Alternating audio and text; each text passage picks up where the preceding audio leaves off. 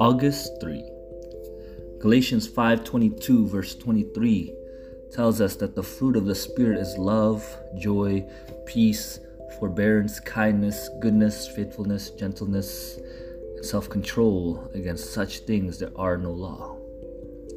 No amount of Christian activity compensates for our failure to be authentic Christians. Our authenticity is made by the fruits of our lives and is made evident by the fruit that we are bearing in our lives. If we are to be recognized as Christ's followers, we need to be reproducing the fruit of His Holy Spirit. Going to church or, or praying a prayer doesn't automatically result in the fruit of the Spirit being produced in our lives. Rather, the condition of our souls strongly influences the fruit that comes out of our lives. Quite simply, if there are areas of our souls that have been damaged in some way, we will inevitably produce bad fruits in those areas. And keep in mind that bad fruit doesn't point necessarily to a horrific past or abuse. It can simply mean that certain areas of the soul are still not Christ like.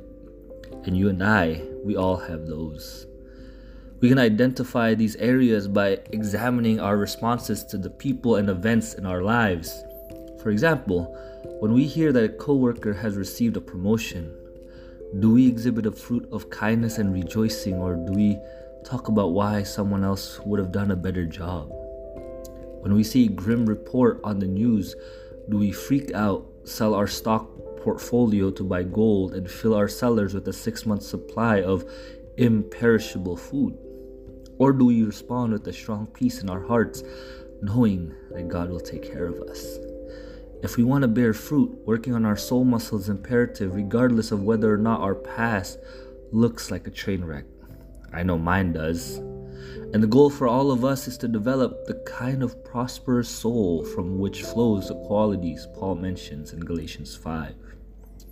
This fruit cannot be manufactured or externally generated, it results only from soul transformation and an authentic relationship with Jesus.